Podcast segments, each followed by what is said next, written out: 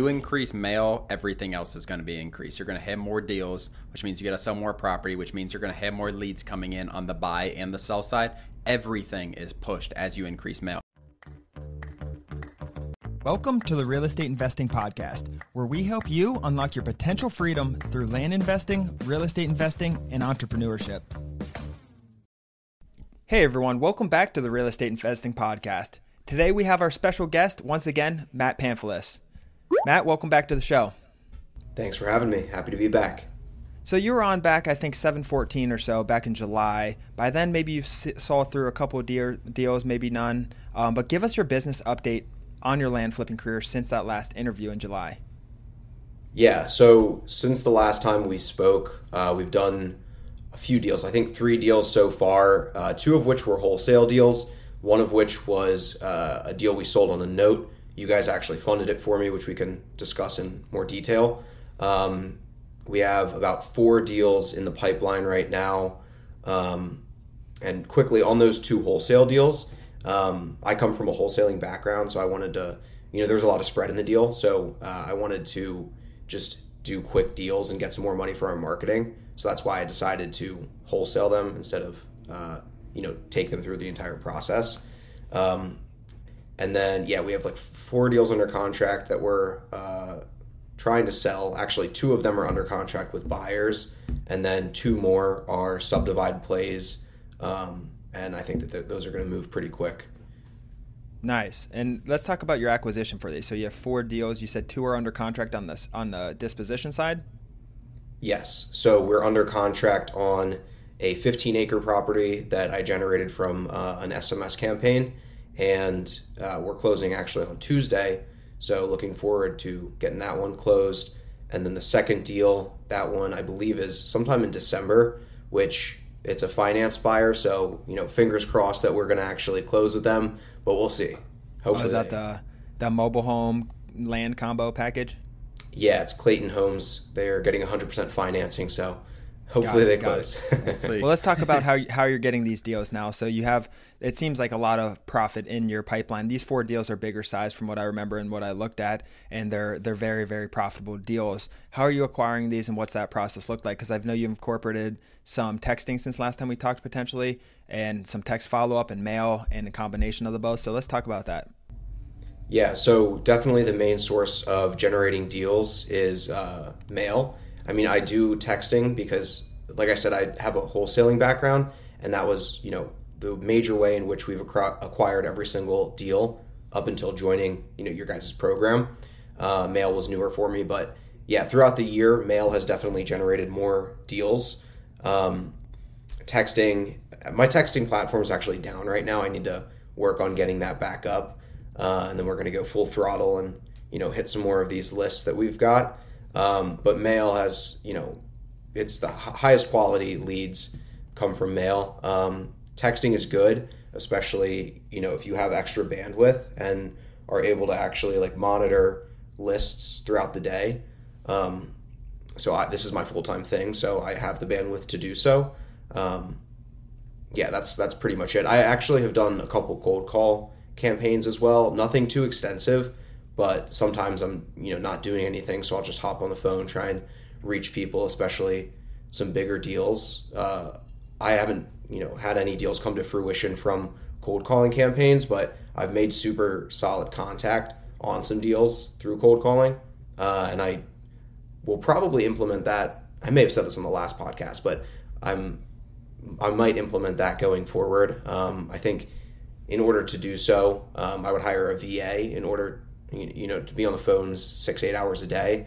Um, but I would want to hire somebody who's got a very good American accent um, because, you know, with the type of people that we're reaching out to, they don't necessarily, you know, this is just the reality. They don't want to speak to somebody who is from, you know, maybe the Philippines who has an accent. They kind of are turned off by that. So um, I probably will hire somebody going forward to do some some cold calls. But that was a really long answer to your question. No, it makes sense, and that's I mean we've run into the same thing you have, and I think a lot of other people too.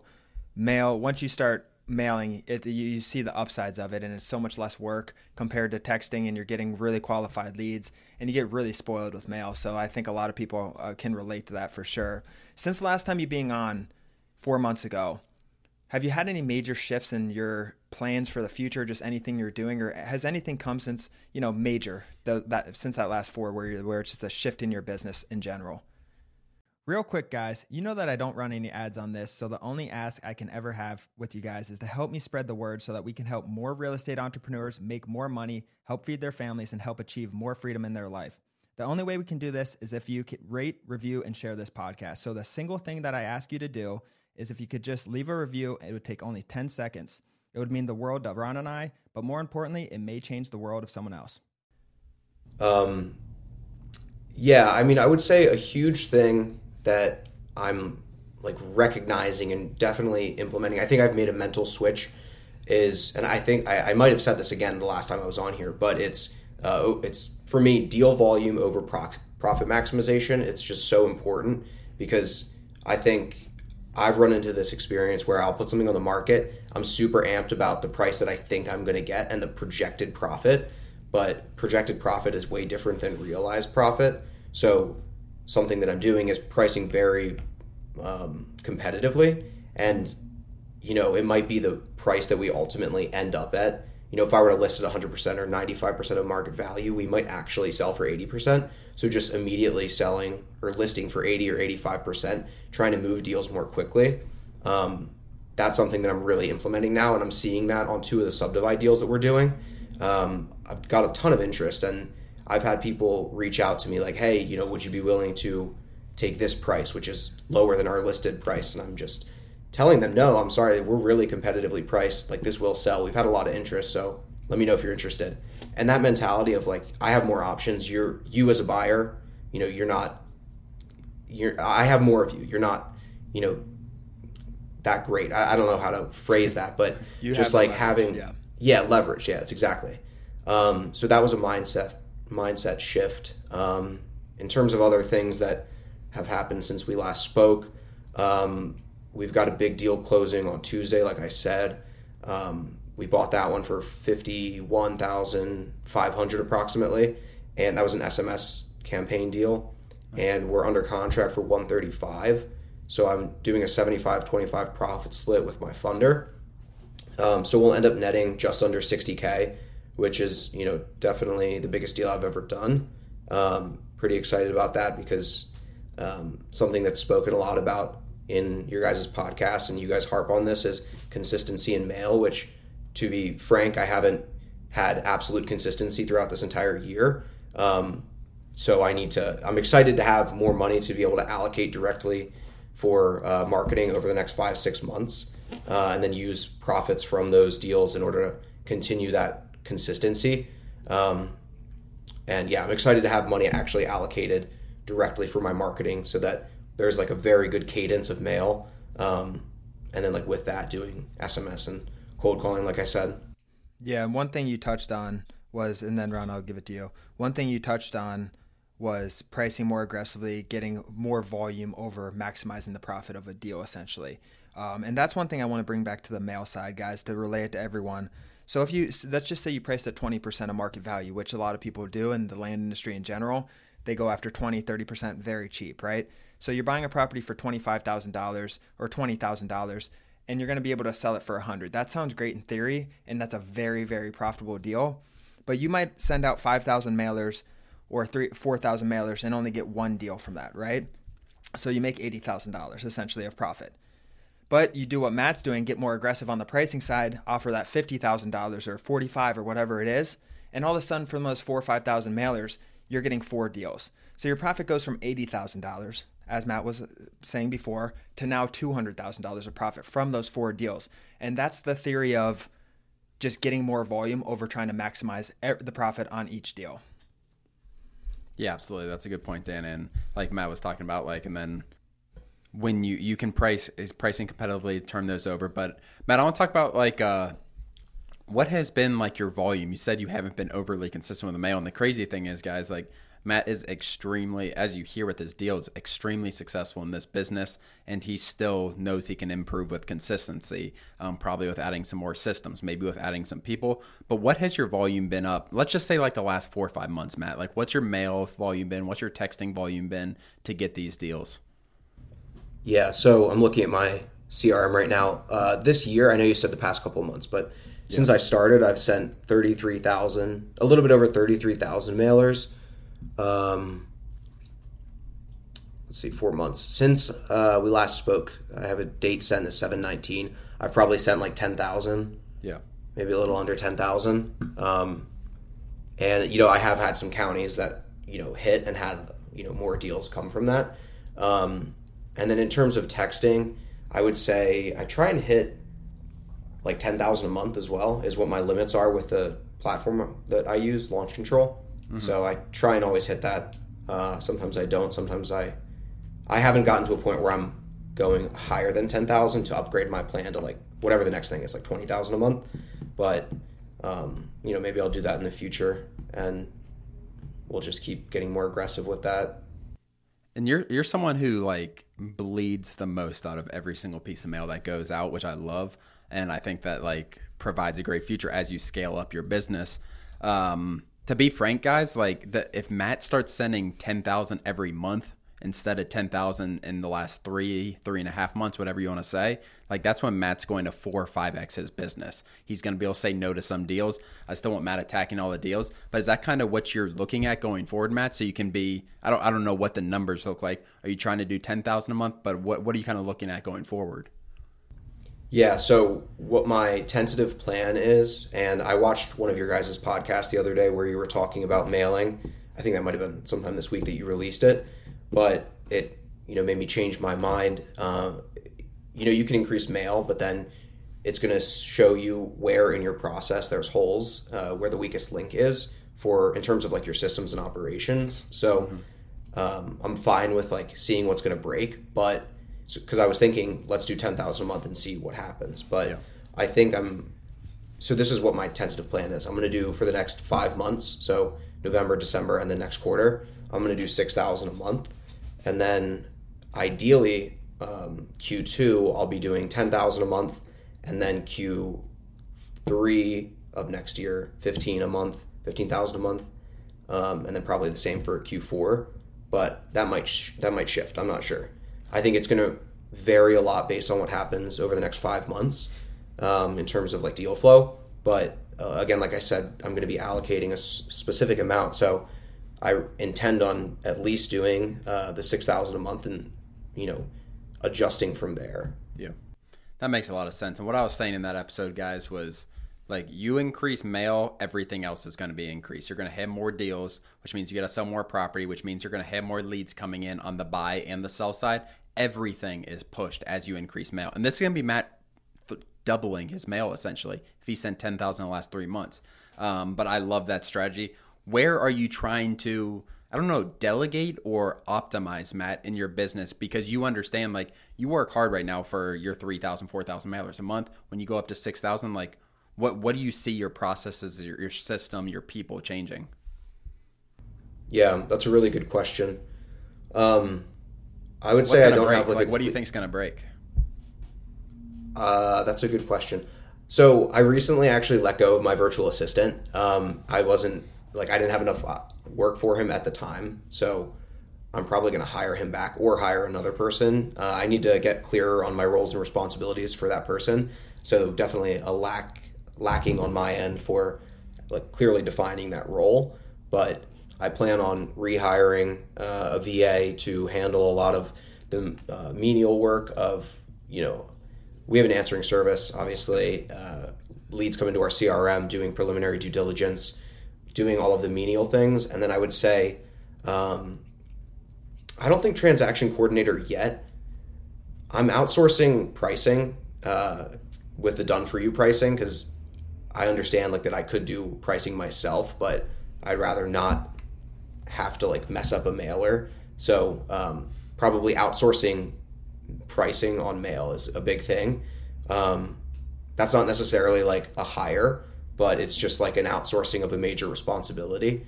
Um, I think a transaction coordinator would be something. I don't know actually at what point I can hire a transaction coordinator, um, but that's something I've been thinking about. Um, and then eventually, maybe Q2, Q3 of next year, I'll think of hiring my own like data person. Um, it just depends on like the volume of mail we're sending at that point. Mm-hmm. Um, this is not a really clear answer. I'm kind of like talking this through as you asked me that question.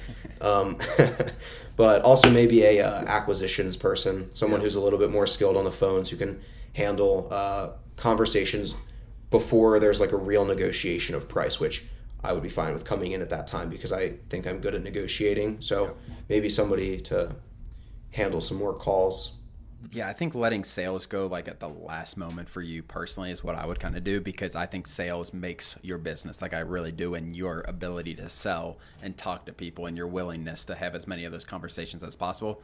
What do you think Dan for his business? Like we we obviously know Matt pretty well from within our community, but Daniel, what are your thoughts on like I think firing a VA if they're doing a good job and it's just a volume, like I don't think it makes sense. They you pay them two hundred dollars a week. If they scrub two mailers a week, it's going to save you money because you don't have to do that stuff yourself. But Dan, what are you, what are your thoughts on Matt's business in terms of like those next steps to get him to the next level?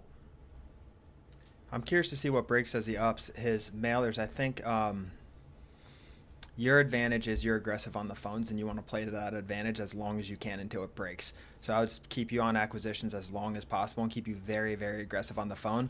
You already outsourced the biggest role in your business essentially outside of that, which is pricing. Like that takes a ton of time, and you're using our done for you product on that for the most part. And I don't know if you've gotten deals from that yet or not. Have you? Yes, I have. Uh, I hit a county that we got um, two subdivides out of, two wholesales, and I'm working on a double close, which it might not. You know, I might not make any money on it because there might not be a buyer for it, but it's the potential for like another 30k uh, on that double close. So that's yes, definitely yeah. worth it. Um, there you go. well, yeah. So I think I think playing you want to play to your acquisitions as long as possible because I think that is your skill. That's the type of mindset that you have. You're aggressive on the phones. You're cold calling these people. You just have a lot of experience with it, and I'd play to that. You already have the pricing outsourced. You are planning on hiring another VA eventually once you have your roles defined, which is really going to help. And then once you have a TC, your team's pretty much complete if you keep outsourcing the pricing, etc. Um, and that can be a. I, I remember talking. I want to follow up on this. You told me that when we were talking a couple months ago that you want to stay very lean long term and you want to have all VAs for every position. Is that still your m- mentality?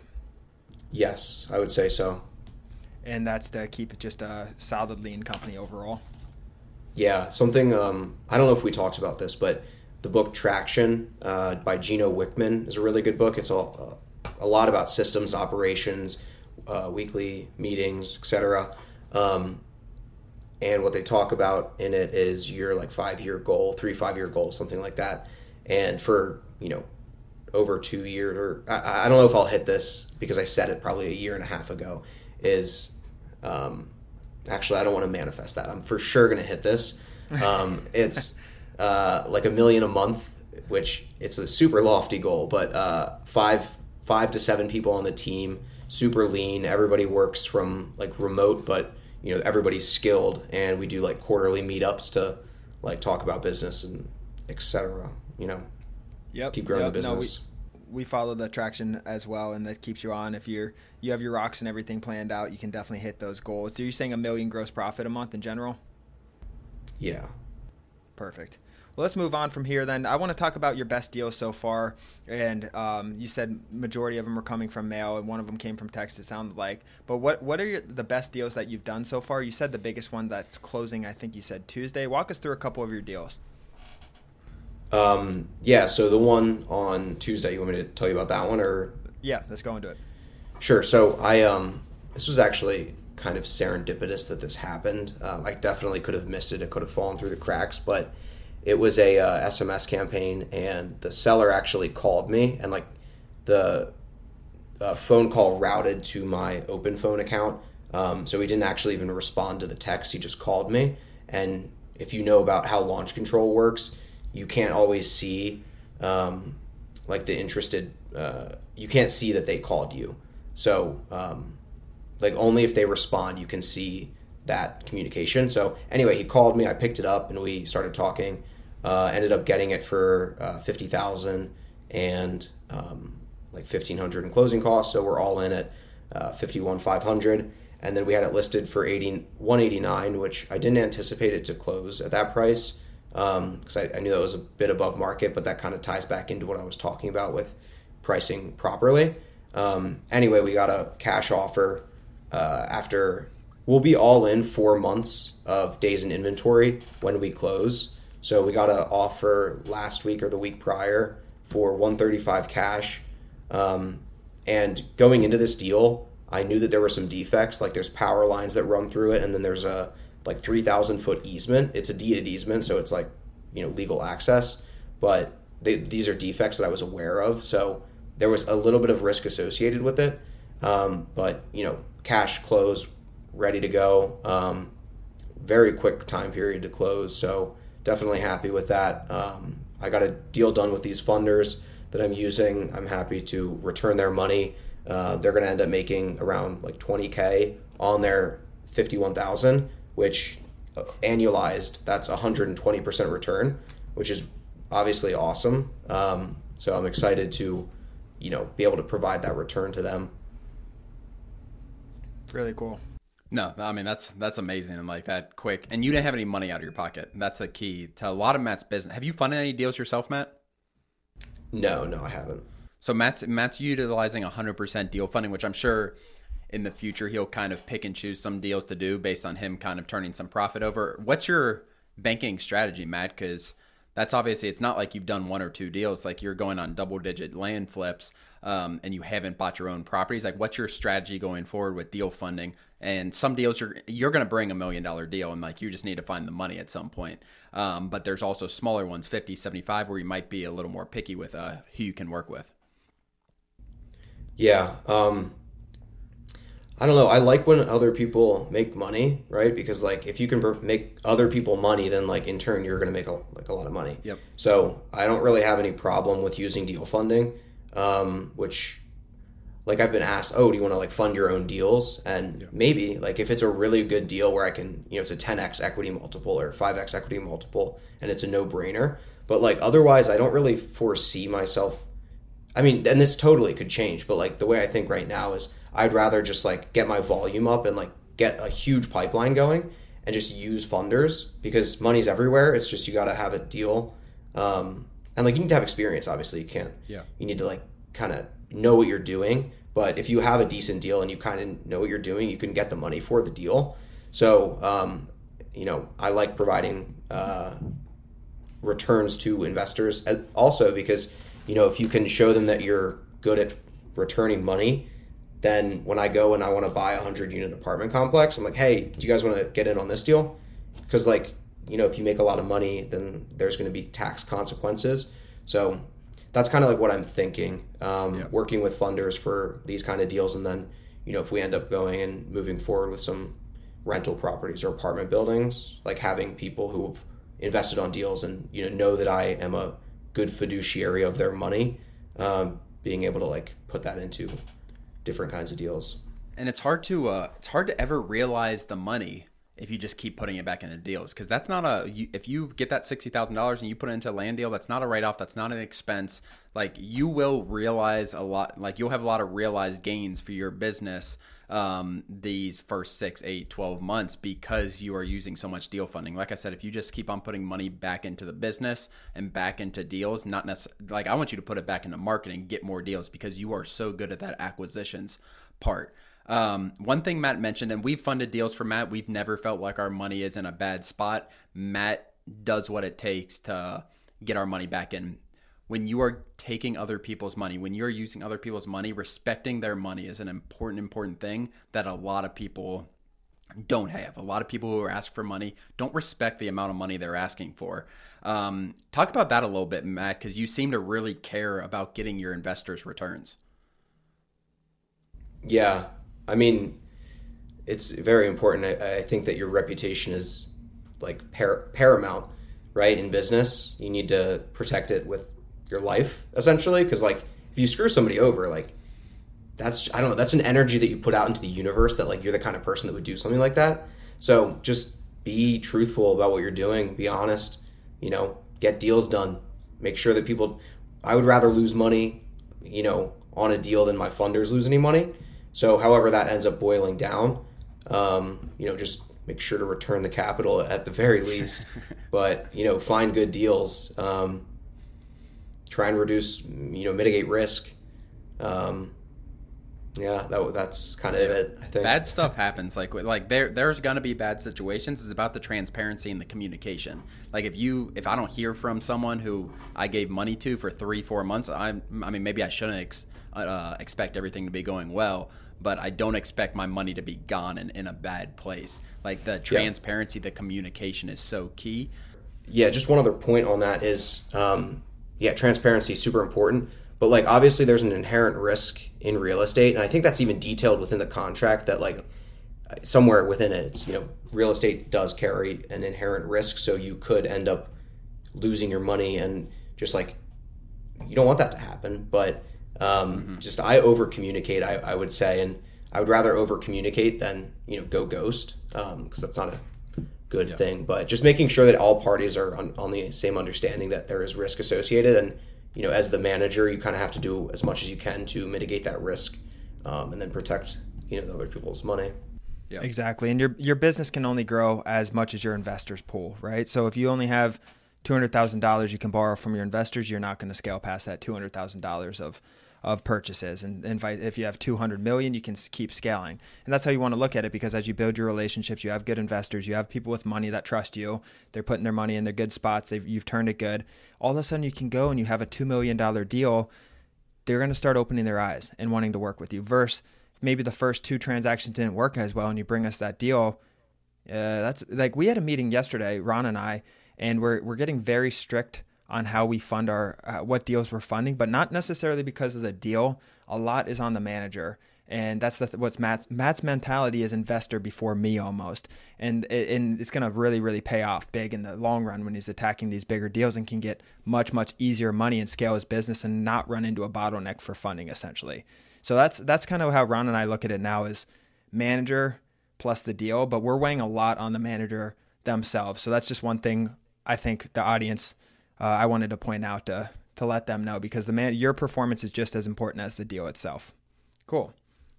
Well, I don't have anything else to add, Ron. What do you have any last words? Yeah, just one more thing, Matt. Um, like you are obviously, I mean, whether you like it or not, you're kind of becoming a leader within the community. You show up to all the calls. You're very active. Um, people look up to what you've done. Like you haven't been in this land flipping business forever, but you've been in enough times enough time to like have a decent amount of knowledge with it. Um, people getting into this business, do you have any advice or anything, Matt? Um, let's think. Yeah, I mean, if you're just getting started, I, I would be super active in the community. Uh, just ask people questions because, like, I remember when I first started, I asked, I was not confident in my pricing, uh, which is understandable. It's kind of a complex thing uh, on the surface. Um, and then, you know, you get more reps in and you get better at it. But I, uh, reached out to one of the members of the community. I was like, "Hey, would you mind like hopping on a call with me?" And he took an hour out of his time to you know hop on the phone. So like network with people, um, and you know they're more than happy to help you. Obviously, if you respect their time and you know try and provide some value to them as well. Um, I would say that, and then also with in terms of like marketing, go into this with an amount of money that you want to allocate towards marketing, and just commit to that being a sunk cost. So you're not going to get it back. You're going to put it into marketing. It will most likely yield a deal, but just you know be fine with that. Like you know you're going to spend all of it. Um, and yeah, I would say like network with people and um, yeah, those are those are probably the two best things I would say. That's really important, and that's the people who we see become the most successful in this business are active in the community. They're networking. They're doing all that stuff to grow. Um, other than that, Matt, you have any last words? Um, I don't think so. Sorry, I, I should no, have prepared I, with something. no, you're good. I appreciate you hopping on here again. Um, like seeing how much you've grown just in, I mean, it's less than a year that you've been in this business model. Seeing how much you've grown is really cool to see. Other than that, guys, thank you so much for watching. Um, if you guys have any suggestions for future videos, anything like that, future podcasts, please put it in the comments below. Other than that, thank you so much. We'll see you next time. Thank you for joining. If you guys have not, please leave us a review on Apple Podcast. It really helps our business grow, and we really, really appreciate it. But other than that, guys, thank you for joining, and we'll see you next episode. Thanks, guys.